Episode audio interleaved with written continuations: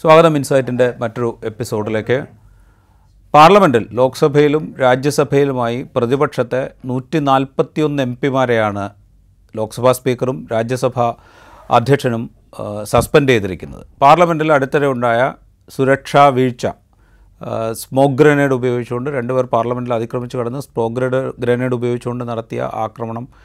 അതേക്കുറിച്ച് പാർലമെന്റിൽ ആഭ്യന്തരമന്ത്രി സംസാരിക്കണം അതിനെക്കുറിച്ച് ചർച്ച നടത്തണം ആഭ്യന്തരമന്ത്രി മറുപടി പറയണം എന്ന ആവശ്യം ഉന്നയിച്ചുകൊണ്ട് പ്രതിഷേധിച്ചതിനാണ് ഇത്രയും പേരെ കൂട്ടത്തോടുകൂടി രണ്ടോ മൂന്നോ ദിവസങ്ങളായിട്ടാണ് ഇത്രയും പേരെ സസ്പെൻഡ് ചെയ്തിരിക്കുന്നത്. ഈ സസ്പെൻഷൻ ലിസ്റ്റിൽ ഉൾപ്പെട്ട എന്നാൽ പ്രിവിലേജ് കമ്മിറ്റി പരിശോധിച്ചതിന് ശേഷം മാത്രമേ സസ്പെൻഷൻ പിൻവലിക്കൂ എന്ന നിബന്ധനയോടുകൂടി സസ്പെൻഡ് ചെയ്യപ്പെട്ട ലിസ്റ്റിൽ ഉൾപ്പെടുന്ന ആളാണ് നമ്മളുടെ കേരളത്തിൽ നിന്നുള്ള M P A R Rahim രാജ്യസഭാംഗമാണ്. അദ്ദേഹമുണ്ട് ഇൻസൈറ്റിൽ.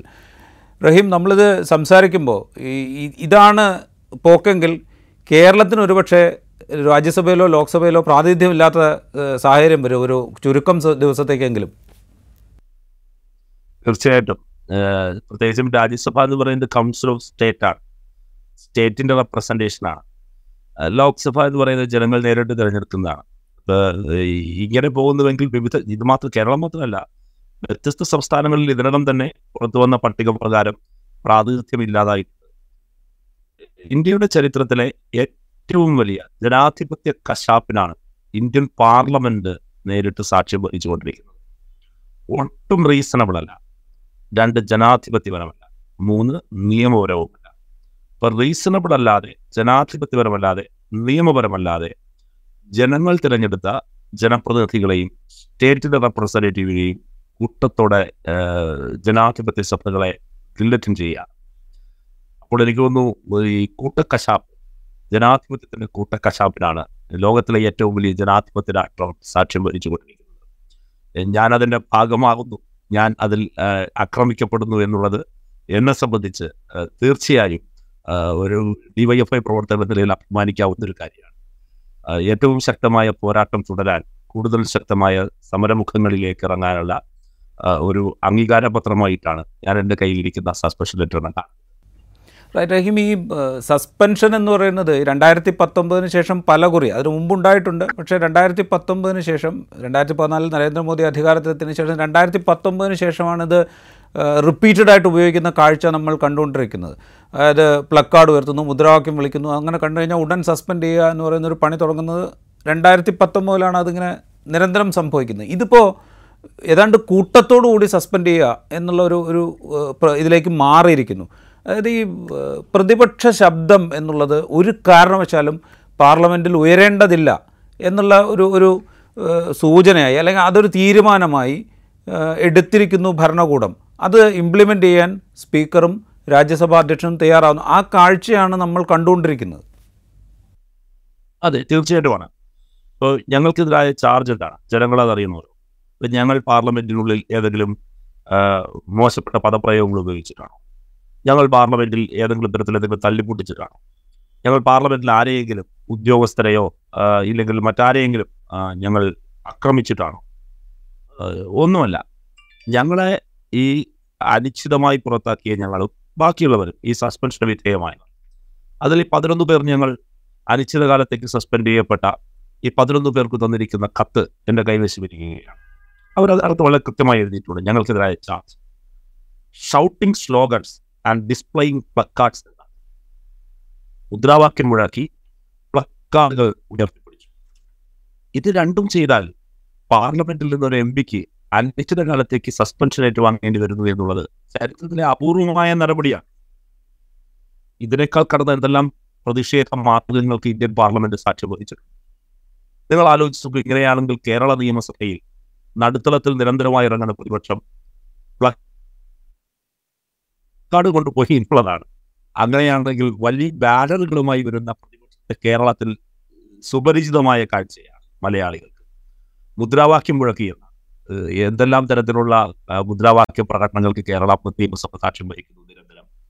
അതിന് ജനാധിപത്യത്തിൽ ഞങ്ങൾ മറുപടി പറയുകയും അവരെ തുറന്നു കാണിക്കുകയും ഒക്കെ ചെയ്യുന്ന ഒരു പൊളിറ്റിക്കൽ എക്സസൈസ് അല്ലേ അതിന്റെ ഭാഗമായി നടക്കുക.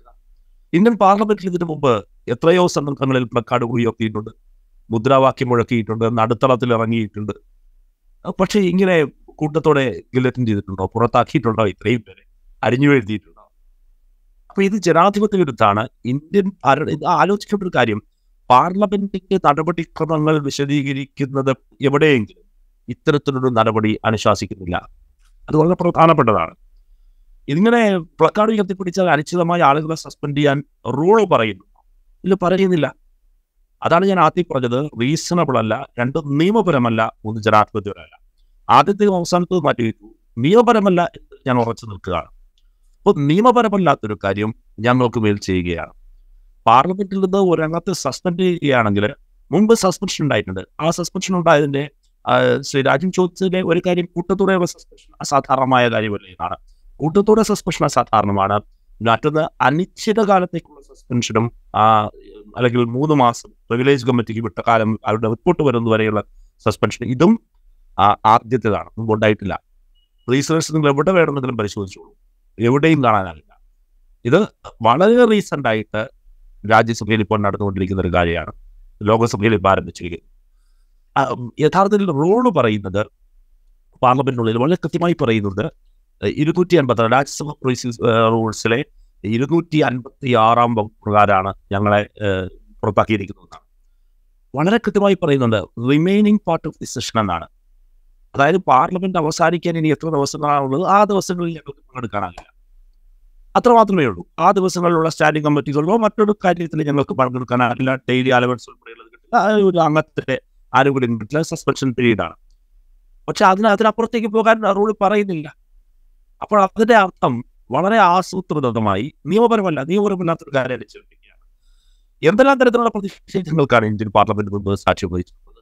പക്ഷേ ഇങ്ങനെ ഒരു നടപടിയിലേക്ക് പോയിരുന്നില്ല പിന്നെ മാസീവായ വോളിയം ഇങ്ങനെ വന്നു. ഇത്രയും ആളുകളെ കൂട്ടത്തോടെ ചെയ്യും അങ്ങേക്കറിയാം ഇന്ദിരാഗാന്ധിയുടെ അസാസിനേഷന് ശേഷം അത് സംബന്ധിച്ചുള്ള റിപ്പോർട്ട് പാർലമെന്റിൽ വെക്കാത്തതിനെ ചൊല്ലിയുള്ള വലിയ പ്രതിഷേധത്തിന് അന്ന് ലോക്സഭ സാക്ഷ്യം വഹിച്ചു.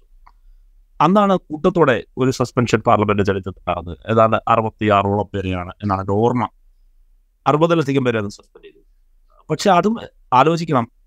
വളരെ പരിമിതമായ എണ്ണി പറയാവുന്ന ദിവസങ്ങളിലേക്കായിരുന്നു ആ സസ്പെൻഷൻ അതിൽ വളരെ കൗതുകരമായ ഒരു കാര്യം ആ ദിവസങ്ങളിൽ പോലും സസ്പെൻഷൻ നിർത്തിയില്ല.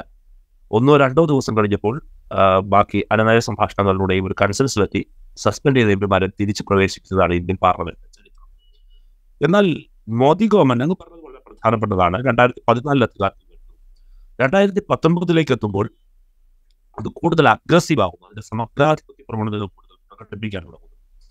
ആ സമഗ്രാധിപത്യ പ്രവണതകൾ പ്രകടിപ്പിക്കാൻ തുടങ്ങുകയും അവർ കൂട്ട സസ്പെൻഷനോട് ആരംഭിക്കുകയും ചെയ്യും ഞാൻ ഓർമ്മിക്കുകയാണ് ഞാൻ പാർലമെന്റിൽ അംഗമായി എന്റെ ഒൻപതാമത്തെ ദിവസം ഞാൻ പാർലമെന്റിൽ സസ്പെൻഷൻ വിധേയമാക്കപ്പെട്ടയാളാണ്.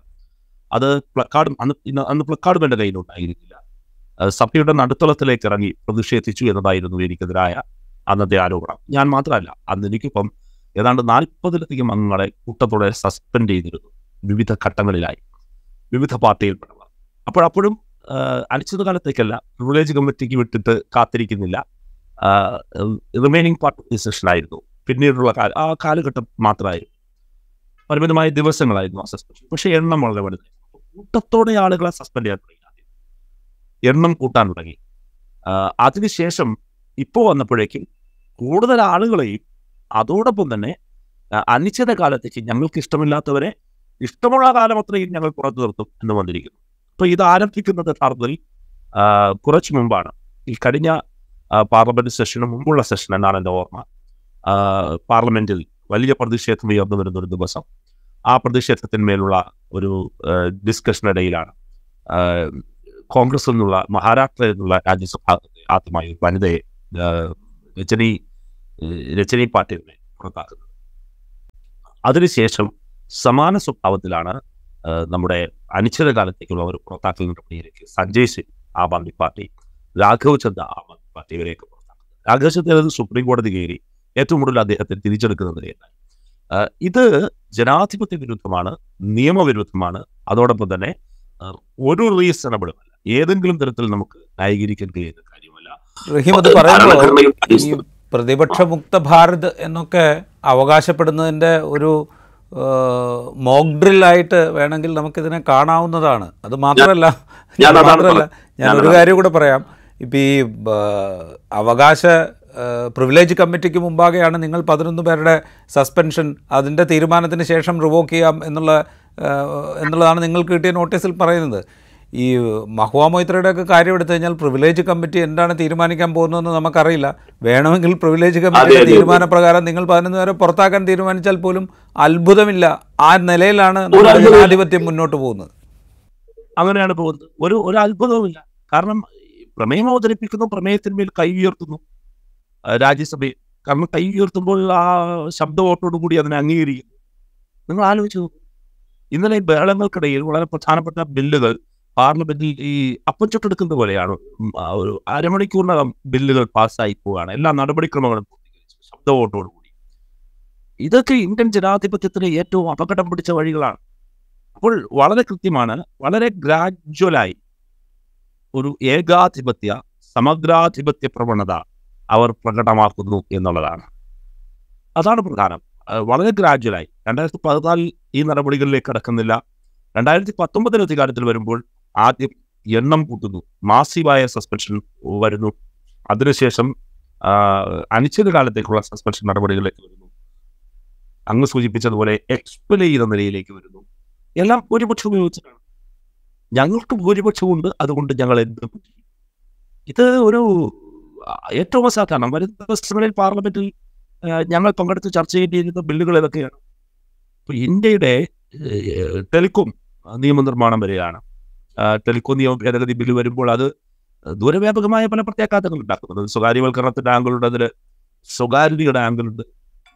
അങ്ങനെ നിരവധിയായിട്ടുള്ള കാര്യങ്ങളിലേക്ക് വരികയാണ്. അപ്പൊ അതെല്ലാം പാർലമെന്റിൽ വരുമ്പോൾ നിങ്ങൾ ആലോചിച്ച് നോക്കൂ അത് അതിന്മേലുള്ള ഒരു ഡിസ്കഷൻ ഇല്ല എതിർ ശബ്ദങ്ങളില്ല ഭേദഗതികളില്ല ഈ കാലയളവിൽ ഈ സസ്പെൻഡ് ചെയ്യപ്പെട്ട ഒരംഗത്തിനും ഒരു ഭേദഗതിയും സബ്മിറ്റ് ചെയ്യാനാകില്ല ഒരു അമെന്റ്മെന്റും സബ്മിറ്റ് ചെയ്യാനാകില്ല. നേരത്തെ സബ്മിറ്റ് ചെയ്തത് പോലും നിഷേധിക്കപ്പെടും. ഇവിടെ അങ്ങനെയാണ്. ക്വസ്റ്റ്യൻ ഇല്ല. ഞങ്ങൾ ക്വസ്റ്റ്യൻ ചോദിക്കാനാവില്ല. അപ്പോൾ ചോദ്യങ്ങളില്ല. ഈ ദിവസങ്ങളിലൊന്നും ഞങ്ങളുടെ ശബ്ദമില്ല. അപ്പോൾ അവർ ഭയപ്പെടുന്ന ശബ്ദങ്ങളെ അവർ ഇല്ലാതാക്കുകയാണ്.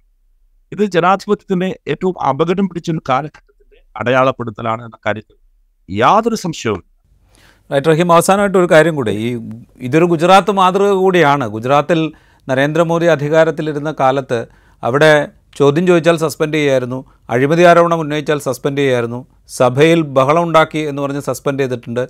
ഒരു ബജറ്റ് സെഷനിൽ പ്രതിപക്ഷത്തെ ഒന്നടങ്കം സസ്പെൻഡ് ചെയ്തിട്ടുണ്ട്. പ്രതിപക്ഷത്തെ ഒന്നടങ്കം സസ്പെൻഡ് ചെയ്ത പല സംഭവങ്ങൾ അവിടെ ഉണ്ടായിട്ടുണ്ട്. ഇന്ന് ഗുജറാത്തിൽ നിന്നുള്ള കോൺഗ്രസ് നേതാവ് ശക്തി സിംഗ് അത് ഓർമ്മിപ്പിച്ചിട്ടുമുണ്ട്. ഗുജറാത്ത് നിയമസഭയിൽ ഞാൻ അംഗമായിരുന്ന കാലത്ത് നരേന്ദ്രമോദി മുഖ്യമന്ത്രിയായിരിക്കെ എങ്ങനെയാണ് അവിടുത്തെ പ്രതിപക്ഷത്തെ പൂർണമായും സസ്പെൻഡ് ചെയ്തുകൊണ്ടൊക്കെ നിയമസഭാ നടപടികൾ മുന്നിട്ട് എന്തിന് മുഖ്യമന്ത്രി സഭയിൽ വരണം എന്ന് ആവശ്യപ്പെട്ടതിന് പോലും സസ്പെൻഷൻ ഉണ്ടായിട്ടുണ്ട് എന്ന് ശക്തി സിംഗ് കോഹിൽ ഓർമ്മിപ്പിക്കുന്നുണ്ട്. ഇവിടെ പ്രധാനമന്ത്രി സഭയിൽ വരണമെന്നും ആഭ്യന്തരമന്ത്രി മറുപടി പറയണമെന്നും ആവശ്യപ്പെട്ടതിനാണ് നിങ്ങൾക്കൊക്കെ സസ്പെൻഷൻ ഉണ്ടാകുന്നത് ഇതൊരു ഗുജറാത്ത് മോഡലാണ്. രാജ്യത്ത് പല നിലയ്ക്ക് ആവർത്തിക്കപ്പെട്ട ഗുജറാത്ത് മോഡൽ പാർലമെന്റിൽ ഒരിക്കൽ കൂടി ആവർത്തിക്കുന്നു എന്ന് നമുക്ക് കാണേണ്ടി വരും. തീർച്ചയായിട്ടുമാണ്. ഇത് ആരും കുറച്ച് പാർലമെന്റ് അംഗങ്ങളല്ലേ സസ്പെൻഡ് ചെയ്യപ്പെട്ടിട്ടുള്ളൂ. എനിക്കെന്ത് എന്ന് ആരും ചിന്തിച്ചില്ല കഴിഞ്ഞ ദിവസം കാശ്മീർ ഫിലിമുകളുടെ ഡിസ്കഷനിൽ എനിക്ക് ഭാഗ്യധരനെ പാസ്റ്റിന്റെ ബോയിലുള്ള കവിത ഉദ്ധരിക്കാൻ കഴിഞ്ഞു. ഞാൻ ഞാനത് വീണ്ടും ആവർത്തിക്കുകയാണ്. ഇത് ഞങ്ങൾക്ക് നേരെ മാത്രമാണ് കുറച്ച് പാർലമെന്റ് അംഗങ്ങൾക്ക് സംഭവിക്കുന്നത് കരുതണ്ട. നമ്മുടെ ഏതൊരാളെയും കാത്തിരിക്കുന്ന അപകടത്തിന്റെ വലിയ സൂചനകളാണ് യഥാർത്ഥത്തിൽ എന്നാണ് ഒരു ഭാഗം പറയാറുള്ളത് മറ്റൊരു കാര്യം നോക്കൂ കഴിഞ്ഞ ദിവസങ്ങളിലെ പാർലമെന്റിൽ ഞങ്ങൾക്കെതിരെ ഞങ്ങൾ- ഞങ്ങളുടെ പ്രശ്നം എന്ന് പറയുന്നത് അവർ പറയുന്ന പ്ലക്കാർഡ് ഉയർത്തി മുദ്രാവാക്യം മുഴക്കി എന്തിനാണ് മുദ്രാവാക്യം മുഴക്കിയത് എന്തായിരുന്നു പ്ലക്കാർഡ്?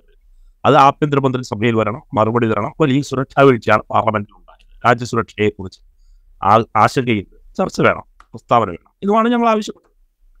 എന്നാൽ ഈ പ്രശ്നത്തിൽ കുറ്റാരോപിതനായ ഒരു M P B J P M P Mysore എന്നുള്ള B J P M P ആണ് പാസ് ഈ പറയുന്ന പുക- പുക ബോംബ് ആക്രമണം നടത്തിയ ആളുകൾക്ക് വിസിറ്റേഴ്സിന് ആ എം പിക്ക് ഇതിനൊരു വിശദീകരണ കത്ത് പോലും ചോദിച്ചിട്ടില്ലല്ലോ.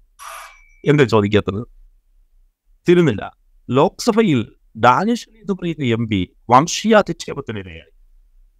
അദ്ദേഹം രേഖാമൂലം പരാതി കൊടുത്തു സഭയിൽ പ്രതിഷേധിച്ചു. ഒരു പ്രിവിലേജ് കമ്മിറ്റിക്ക് വിടുന്നില്ല എത്തിക്സ് കമ്മിറ്റിക്ക് വിടുന്നില്ല.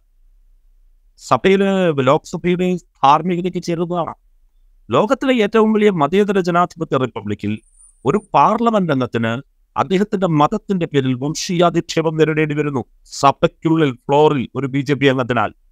ആ ബി ജെ പി അംഗം സുരക്ഷിതനാണ്. ഒരു നടപടിക്കും വിധേയനാകുന്നില്ല. എന്തുകൊണ്ടാകുന്നില്ല?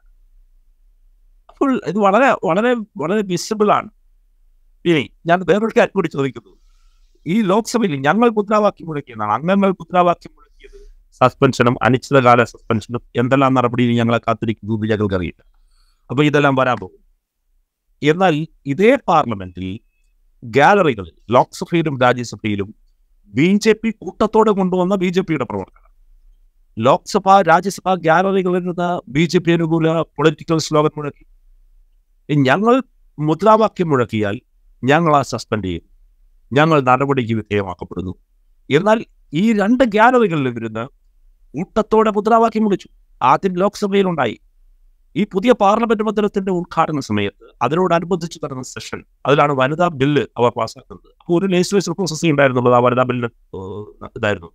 ആ വനിതാ ബില്ല് അവതരിപ്പിച്ച് അതിന്മേൽ ചർച്ചകൾ പുരോഗമിച്ചുകൊണ്ടിരിക്കുമ്പോൾ പാർലമെന്റിൽ മോദിക്ക് മുദ്രാവാക്യം രാജ്യസഭയിൽ മോദിക്ക് മുദ്രാവാക്യം. അന്ന് ഇരു സഭകളുടെയും നാഥന്മാർ ഒരിടത്ത് സ്പീക്കറും ഒരിടത്ത് രാജ്യസഭയുടെ ചെയർമാൻ. ഇന്ത്യയുടെ വൈസ് പ്രസിഡന്റും പറഞ്ഞത് ഇത് ഗൗരവ സ്വഭാവമുള്ള സംഭവമാണ്. ഞങ്ങൾ ഗൗരവത്തോടെ ഇത് പരിശോധിക്കും കുറ്റക്കാർക്കെതിരെ നടപടി. ഈ നിമിഷം വരെ ഒരാൾക്കെതിരെ നടപടി സുരക്ഷാ ഉദ്യോഗസ്ഥർക്കെതിരെ നടപടി എടുത്തിട്ടില്ല. ഈ മുദ്രാവാക്യം മുഴക്കി ഏതെങ്കിലും ആൾക്കെതിരെ ഒരു നടപടി ചോദ്യം ചെയ്യൽ ഒരു കേസ് ഒന്നുമില്ല. അപ്പോൾ ഇത് വളരെ പ്രകടമാണല്ലോ വിസിബിൾ ആണല്ലോ. അതേസമയം മറുവശത്ത് ഏതെങ്കിലും ഒരു എം പിക്കെതിരെ എം പി മുദ്രാവാക്യം മുഴക്കിയാൽ അയാളൊരു പ്ലക്കാർഡ് ഉയർത്തിപ്പിടിച്ചാൽ അവരെ പുറത്താക്കുന്നു. ഞങ്ങൾക്ക് ഉറപ്പുണ്ട്. ഞങ്ങൾ മുഴക്കിയ മുദ്രാവാക്യത്തിന്റെ പേരിലോ ഞങ്ങൾ ഉയർത്തിയ പ്ലക്കാർഡോ അല്ല നിങ്ങൾ ആലോചനപ്പെടുത്തിയത്. ഞാൻ വ്യക്തിപരമായും അല്ലെങ്കിൽ എന്റെ പാർട്ടിയും ഈ അംഗങ്ങൾ ഈ പാർട്ടിയും ഈ അംഗങ്ങൾ നിങ്ങളെ അലോസരപ്പെടുത്തുന്ന ചോദ്യങ്ങൾ ഉന്നയിച്ചുകൊണ്ടിരിക്കുന്നു എന്നുള്ളത് കൊണ്ടാണ്. ഞങ്ങളെ അതുകൊണ്ടാണ് ബ്ലാക്ക് ലിസ്റ്റ് ചെയ്തത്. അപ്പോൾ നിങ്ങൾ എതിർ ശബ്ദങ്ങൾ ഉണ്ടാകാൻ പാടില്ല. എതിർ ശബ്ദങ്ങൾ ഉണ്ടായാൽ ഞങ്ങൾ ഇപ്പോൾ എതിർ ശബ്ദങ്ങളില്ലാത്ത മധുര മനോഹരമായ ഒരു ലോകത്തെയാണ് അവർ കാണുന്നത്. ഇന്ന് പാർലമെന്റിലെ എതിർ ശബ്ദങ്ങളെ ഇല്ലാതാക്കുന്ന ഇവർ നാളെ പ്രേക്ഷകരോട് ഞാൻ ഓർമ്മപ്പെടുത്തുന്നു. നിങ്ങളെയും ഏതൊരാളുടെയും എല്ലാ എതിർ ശബ്ദങ്ങളെയും ഇന്ത്യൻ ഭരണഘടനയുടെ അടിസ്ഥാനപരമായ മൗലികാവകാശമാണ് freedom of speech and expression. ഇപ്പോൾ പാർലമെന്റിൽ ഒരംഗത്തിന് സ്പീച്ച് ഈ സ്പീച്ച് ആൻഡ് എക്സ്പ്രഷനുള്ള സ്വാതന്ത്ര്യം എങ്കിൽ ആ പാർലമെന്റ് ഉറപ്പ് ഭരണഘടന ഉറപ്പ് നൽകുന്ന മൗലികാവകാശങ്ങൾ പാർലമെന്റ് അംഗങ്ങൾക്ക് പോലും ലഭ്യമാകുന്നില്ല എങ്കിൽ അത് അപകടം പിടിച്ചൊരു കാലഘട്ടത്തിന്റെ വലിയ മുന്നറിയിപ്പാണ്. അത് ജനം ആ നിലയിൽ ഉൾക്കൊള്ളണം എന്നാണ് വിപരീതമായ. റൈറ്റ് ഏറെയും വളരെയധികം നന്ദി ഞങ്ങളോട് ഈ ഘട്ടത്തിൽ സംസാരിച്ചതിന്. ഈ അഭിപ്രായം അടിച്ചമർത്തുന്നത് പ്രതിപക്ഷത്തെ ഇല്ലാതാക്കാൻ ശ്രമിക്കുന്നത് പ്രതിപക്ഷ ശബ്ദങ്ങളെ ഇല്ലാതാക്കാൻ ശ്രമിക്കുന്നത് ഇത് പാർലമെന്റിന് പുറത്ത് പ്രതിഷേധ കൂട്ടായ്മകൾക്ക് ശക്തമായ പ്രതിപക്ഷ കൂട്ടായ്മയ്ക്ക് ഒക്കെ കരുത്താകട്ടെ എന്ന് നമുക്ക് ആശിക്കാം. പ്രത്യാശിക്കാം. ഇൻസൈറ്റ് ഇവിടെ പൂർണമാകുന്നു മറ്റെപ്പിസോഡുമായി വീണ്ടും കാണാം.